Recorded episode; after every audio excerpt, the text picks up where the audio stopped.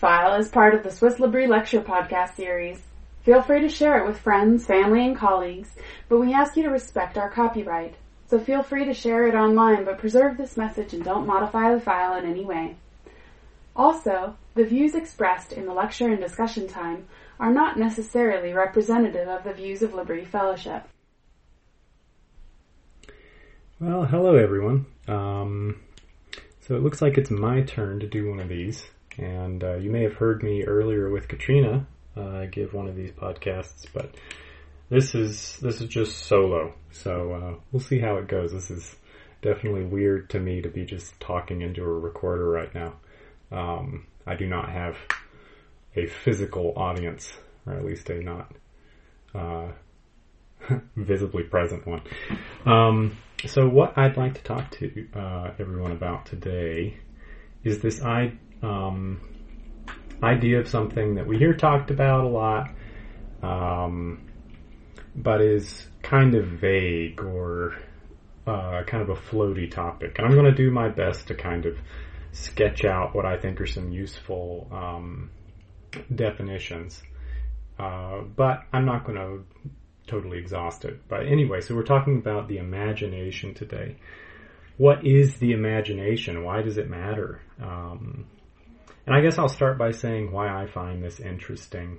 Um, well, firsthand, I really like stories. Uh, I, I, studied literature in college. Um, it was a big deal to me. Um, and through my appreciation of literature and trying to figure out sometimes what's the significance of a story, or particularly things that are really perplexing, like Anton Chekhov stories or Flannery O'Connor's or things like that.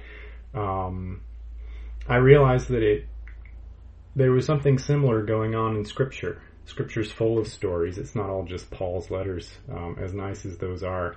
So then, what do we do with those? It's kind of a nagging question in the back of my mind: is why did God bother telling stories this way? Um, I, I don't think it's just because we're kind of stupid and we wouldn't be able to handle an essay that long. Uh, I think there's probably something to it being in story that's important. And um, the other, and imagination is a big part of how we engage with that.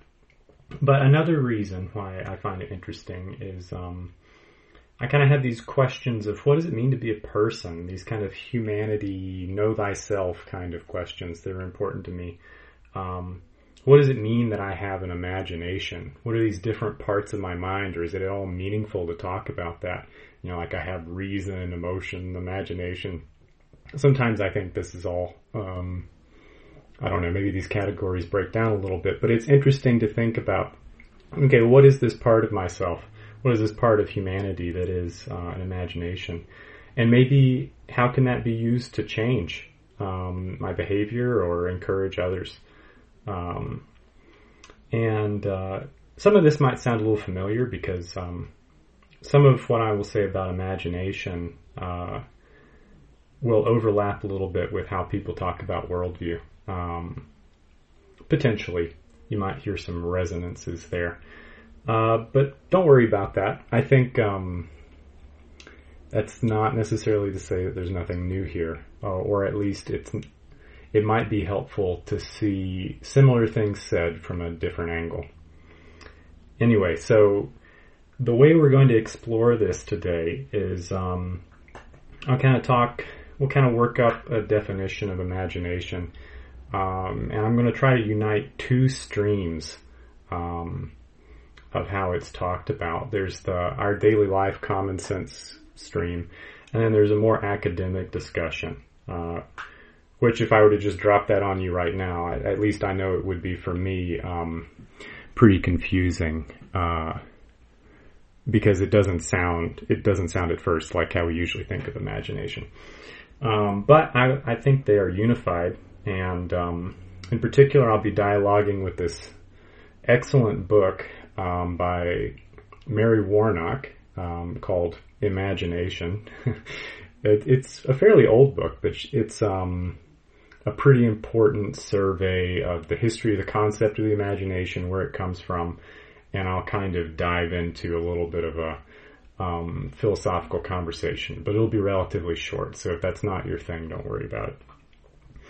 And um, we'll see in her work uh, three kinds of imagination that she kind of identifies. Um, and then I'll focus on the third of those because I think it's potentially the most interesting.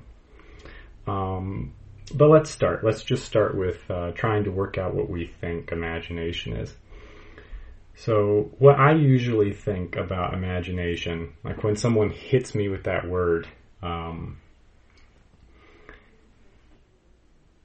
probably one of the first things that comes to mind is uh, okay, just fantastic stuff, like uh, things that you can create in your mind that couldn't exist otherwise. Like imagine a tree, you know, with blue apples on it, something that doesn't exist, but only exists in the mind. Um, I don't know. I could probably have come up with something more fantastic sounding than just blue apples, but you know, whatever. Blue apples. Um, but I think there's another way that we kind of commonly use uh, the words and the word imagination as well, um, or we kind of think about it. And I think this comes to uh, this appears in um, just ideas of mental images.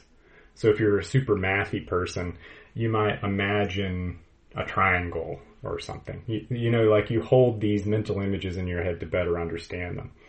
Um, or for more of the rest of us, if you're giving directions somewhere, you might imagine the road that you're giving directions on or the different turns. Um, and then use that to describe things. We could kind of think of the imagination a little bit as the mind's eye, you know. Um, so okay, that, that's I kind of think of those as a little bit common sense ways that we talk about it, common language. Um, but the more academic discussion uh, links imagination first off with perception. So there's something about the imagination that is involved when I look at a book and think, ooh, that's a book. Um, so that sounds a little weird, but let's see if I can explain it. So when you look at, um, well, let, us have a little history lesson actually. So, um, the person that I think typifies this way of looking at things is David Hume, and um, I'm following Warnock's uh, line of reason here. Uh, David Hume, he was an empiricist from way long ago. Um, and what that means is that he wanted to find a foundation for all truth in sense experience. Sense experience. You see, the um, the Reformation happened, and it kind of left uh, everyone in um, a bit of a crisis, wondering, okay, well, we don't have, you know, just one church telling us what's more or less the authoritative version of things. Um, we've got all these dissenting opinions and religious wars and everything like that. So a bunch of people uh, during the Enlightenment wanted to find some kind of ground or foundation for truth that we could all agree on. Uh, you can think of Descartes as kind of one of the most uh, significant people in this attempt. And um, he wanted to reduce everything to what could be proved in the mind, kind of mathematically. But there are other people that wanted to start instead of with the mind, with the senses themselves. And I think um, one of the most paradigmatic of these guys was David Hume. And so what he thought is, okay, I'm looking at this book on my table, um, and I say it's a book, but really, if I'm really paying attention to all of my senses, I see actually kind of a rectangular shape and then another rectangular shape, and they kind of fit together. Um, and then he says, well, all of this is just chaotic um, sense experience. So there must be something that groups it together into some sort of object. And that was what he said was the imagination. Um, which I, I, I can follow in there. You know, I think, okay, there's probably something that groups all of my sense experiences together, but why call it the imagination? And um, the best idea I've had to come up with this um, well, I'll come up with how to explain this is that if we think of um, all of these separate little bits of information coming together to create a whole, uh, we can actually see that that is the heart of what the imagination is. Um, yeah, yeah, yeah. It'll get clearer in a little bit. Um, so, for example, you know, we look at the book, but let's think about how we relate to other people. Um, say you engage with someone you know in a conversation, and you're picking together all of these little subtle cues and subtle ways that they sit or hold um, their posture or inflections or things like that. And you kind of construct from all of this data a mental image of what this person is like on the inside. Okay, see, that is actually the imagination working to help you understand what's behind all of these things. So similarly, when it comes to the book, I see all of the different, you know, like bits of perception, but my imagination is what constructs all of that into kind of an entity in my mind. Okay. Um, we'll move on. Maybe if that wasn't clear for you, it'll become a little bit more clear as I talk more. So, Warnock presents, she kind of systematizes um, all these different aspects of the imagination uh, into three categories. There's perception, like I talked about before. Uh, there's creative imagination. And then there's the perception of significance. And I think this is the one that's most interesting. But what she sees as in common between all of these is you're taking um, parts and assembling a whole. Um, I'm not sure if she puts it exactly in that language, but you can see this idea a little bit in her book. Um, so in the case of perception, I'm receiving all of this sense experience, and then I'm realizing I'm using my imagination to get a sense of what this thing is I'm looking at. Um, so you know, you see you see a ball bouncing along the ground, maybe downhill. Um, and you know from your previous experiences of things that bounce and also from um,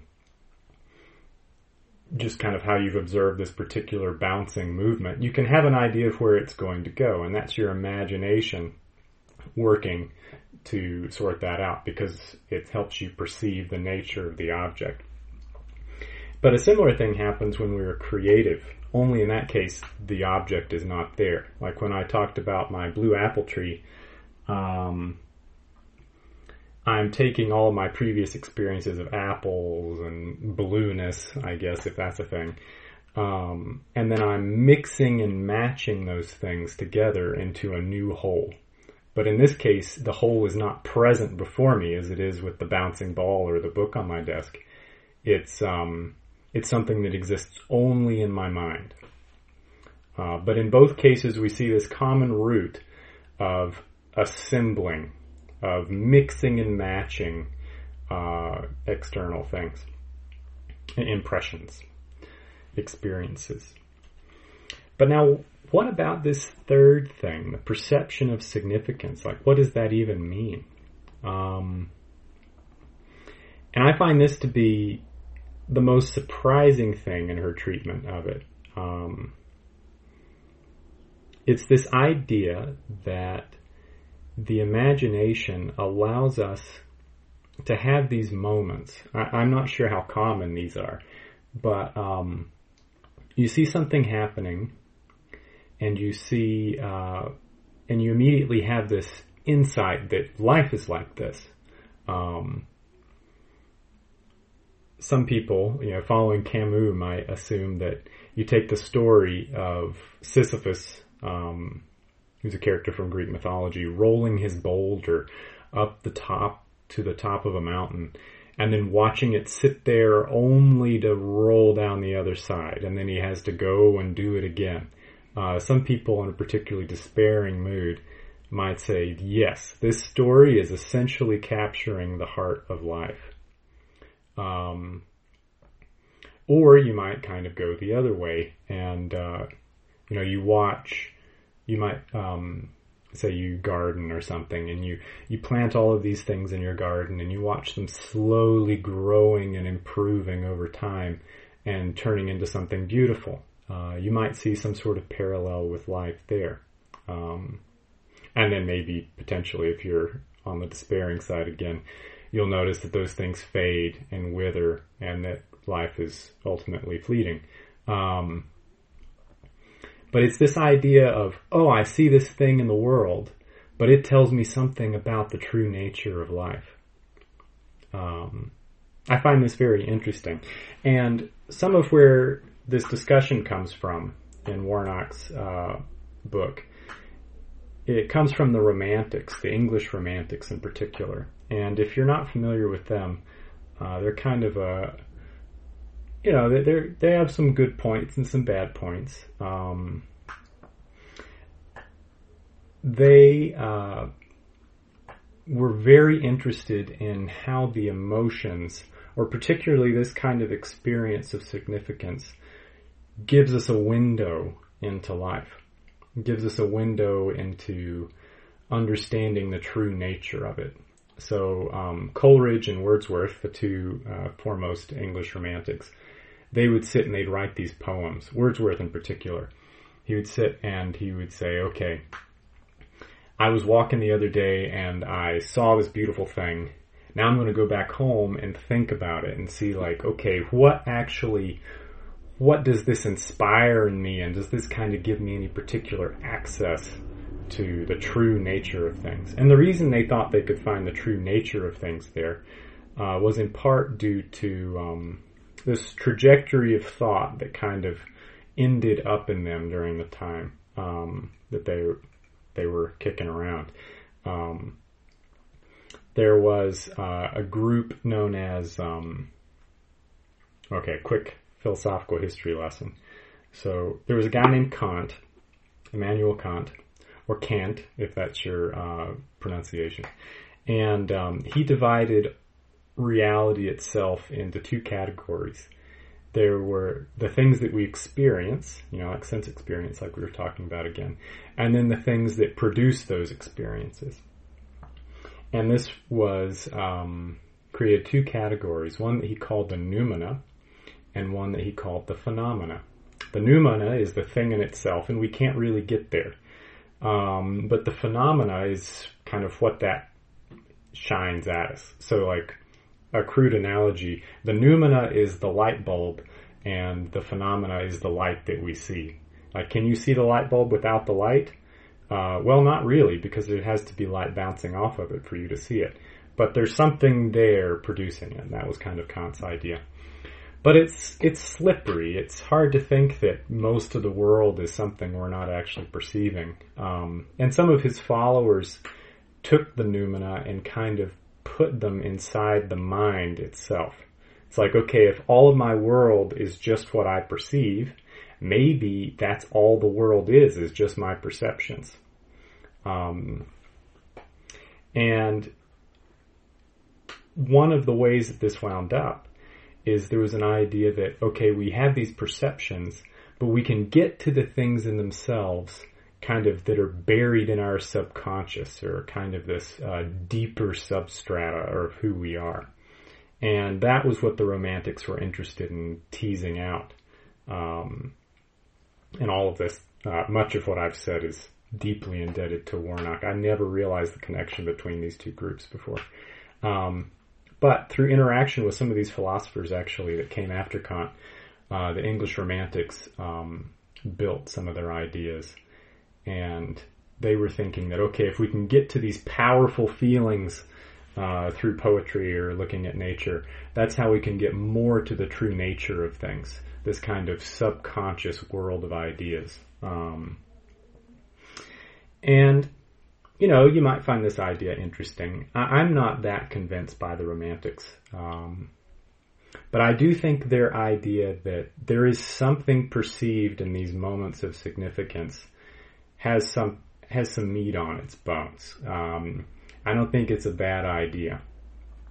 But where I would want to qualify it maybe is not trusting it completely, uh, realizing um, that just because you have a powerful feeling about something doesn't necessarily mean that's the true story.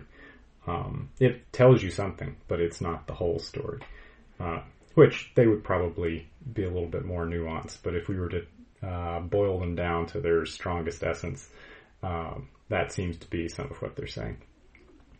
So I would want to tweak it, this view a little bit, um, and say that perhaps some of um, what we engage with in those moments of finding significance, uh, when our imagination reaches out and finds a concrete experience and sees in it something universal.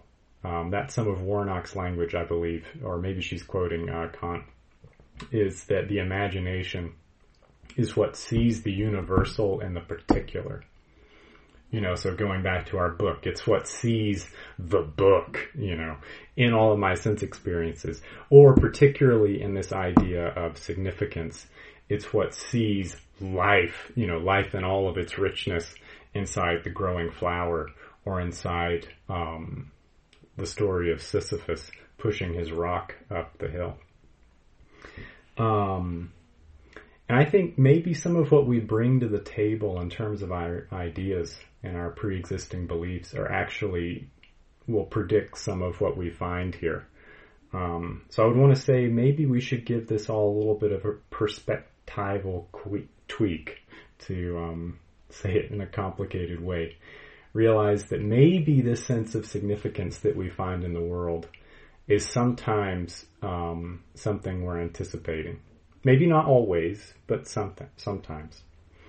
Um, for example, if you come with a presupposition of life is hopeful, um, then you might take more significance out of the growing flower uh, and less out of the story of Sisyphus. And if you were um, to come at life from the other angle, you would discount the experiences um, of good things of hopeful things and say those are more illusions and the deep story is, you know, this, this futility.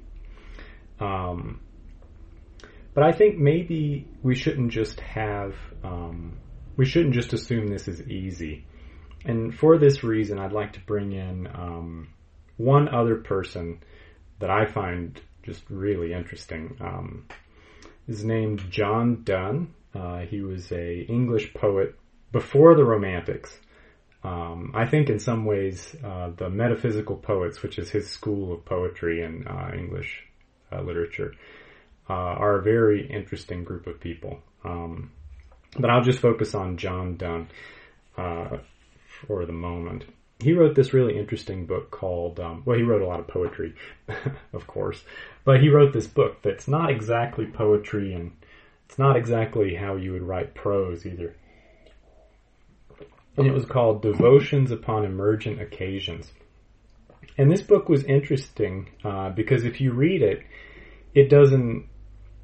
I mean, it sounds like a devotion book, and I believe he was a pastor for a period of time. Um, but it is it's a weird devotion book. It's all about him lying in his bed sick, thinking about what does it mean, um, which makes for pretty bizarre devotional reading he'll compare his like fits of bleeding to um, the red waters rushing down rivers, and it's really it's a strange book, but I'd recommend it. It's on Project Gutenberg. It's free. Go for it. Um, but he divides each of these little devotions into three stages. And the first is uh, meditation. The second is, um, I think, exposition or expostulation We'll say exposition because I think that's a prettier word. Uh, and then the third is a prayer. And what's interesting is um, if you just take the first one in the book, uh, in case you want to follow along, um, he's looking at the fact that because he starts out with the first one being he got sick. Basically, it kind of follows a chronological movement in the book, and um, in the first one, he's realizing like, wow, I've gotten sick. Everything I've done, I've done to stay healthy. And then here sickness sneaks up on me and gets me. And then, oh yeah, isn't it terrible that even before I was sick, I was afraid of getting sick. So sickness kind of haunts me even when I'm well and it's all over my mind. Um, so he had this concrete experience in his life, this, um, particular. And then in the second section of the book, well, of the meditation, uh, devotion, that's it, um, he tries to find some more universal significance. And I think this is particularly interesting. Um, he begins to think about his sickness and then he compares it to uh, what he saw as the state of his own soul, as um, sick and needing God, um, and needing God's healing.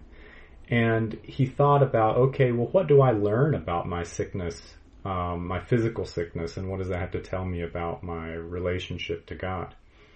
And um, part of what he finds in this section is he realizes that he's far more concerned about his bodily health than he is about his interactions with God. And um, he realizes that there's some sort of disconnect with what he believes and how he lives in this way. And um, so, if we were to model this on the uh, imagination of significance idea, he sees this particular experience and then he generalizes it from it, um, or he something about life itself. So he's seeing the universal in the particular of his sickness. But what I find really interesting is where you might in um, you might argue that kind of a romantic notion, and this is super simplistic. If you're a, a student of romantic literature, I'm sure you can come up with a counteract example. But conceptually, we can organize it this way. Um, as with the romantic, you would have this experience of the universal and the particular, and it's kind of like a light shining into your soul from the true nature of things. Um, and then great, you know. Um, but in Donne's work, we have this third step, and it's the step of prayer, uh, which I find really interesting because he realizes that there's some truth in what he's um, perceived, in this universal and the particular, this bit of life contained within an aspect of his day or his experience. And he doesn't feel up to living in light of it. He doesn't feel up to what it has to say to him. So he turns to God um, and asks for help. Um, and I think you can find a similar movement actually in the Psalms when you see um, the psalmist talking about all these experiences and these concrete things like enemies and um, his own depression or sickness or all of that. And there's a spiritualization of it as well and a crying out to God um, that you can ha- that you can find sometimes in reading the Psalms. Um, and I think it's this crying out, this prayer, this third step of interacting with uh, the universal and the particular that I find um, worth considering. Because um, if we, I've talked a little bit about this, and this is this is where we'll kind of uh, end up today, is this tension between hope and despair. What does it mean to have a hopeful imagination versus a despairing imagination? And I think it's hard because I think actually we should have a little bit of both um, in our experience. A little bit of the idea, kind of the theological idea of the already and the not yet, the hopeful and also the um, the sorrowfulness of life. Um, and it's interesting that at the very end of uh, Mary Warnock's book, when she talks about this like kind of a paradigmatic breaking in of uh, the universal into the particular. She talks about C.S. Lewis actually uh, and his experience of joy that you may have heard about in Amelia's podcast episode. And what's interesting is that joy is this experience of both extreme sorrow and extreme happiness kind of tied together. So maybe there's room for both of these sorts of things. Um, if I have to think about some experiences I've had in this regard, um, and it's kind of funny to put this in a podcast, but um, I think about two things that sometimes um, affect me strongly. Uh, one is um, if there's a character in a book or a person in my life that I see that has something they really love and it seems dear to them, I start to feel kind of sad sometimes because I see this as um, you know, there's the potential for loss there. There's this fragility to life, potential of disappointment and sadness and grief. Um, and that's true. That's that's a real thing, but it affects me strongly and kind of speaks to me as if this is this is the true aspect of life. Um, but other times, um, I've had a similarly strong feeling about um, God being in control and uh, the significance of being loved by God and just how overwhelming that is.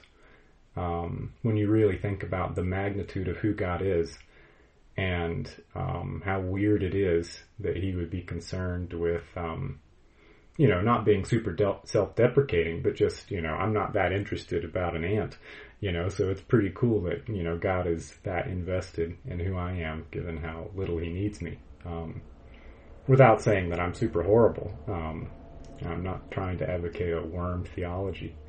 But there's just something like kind of staggering about that.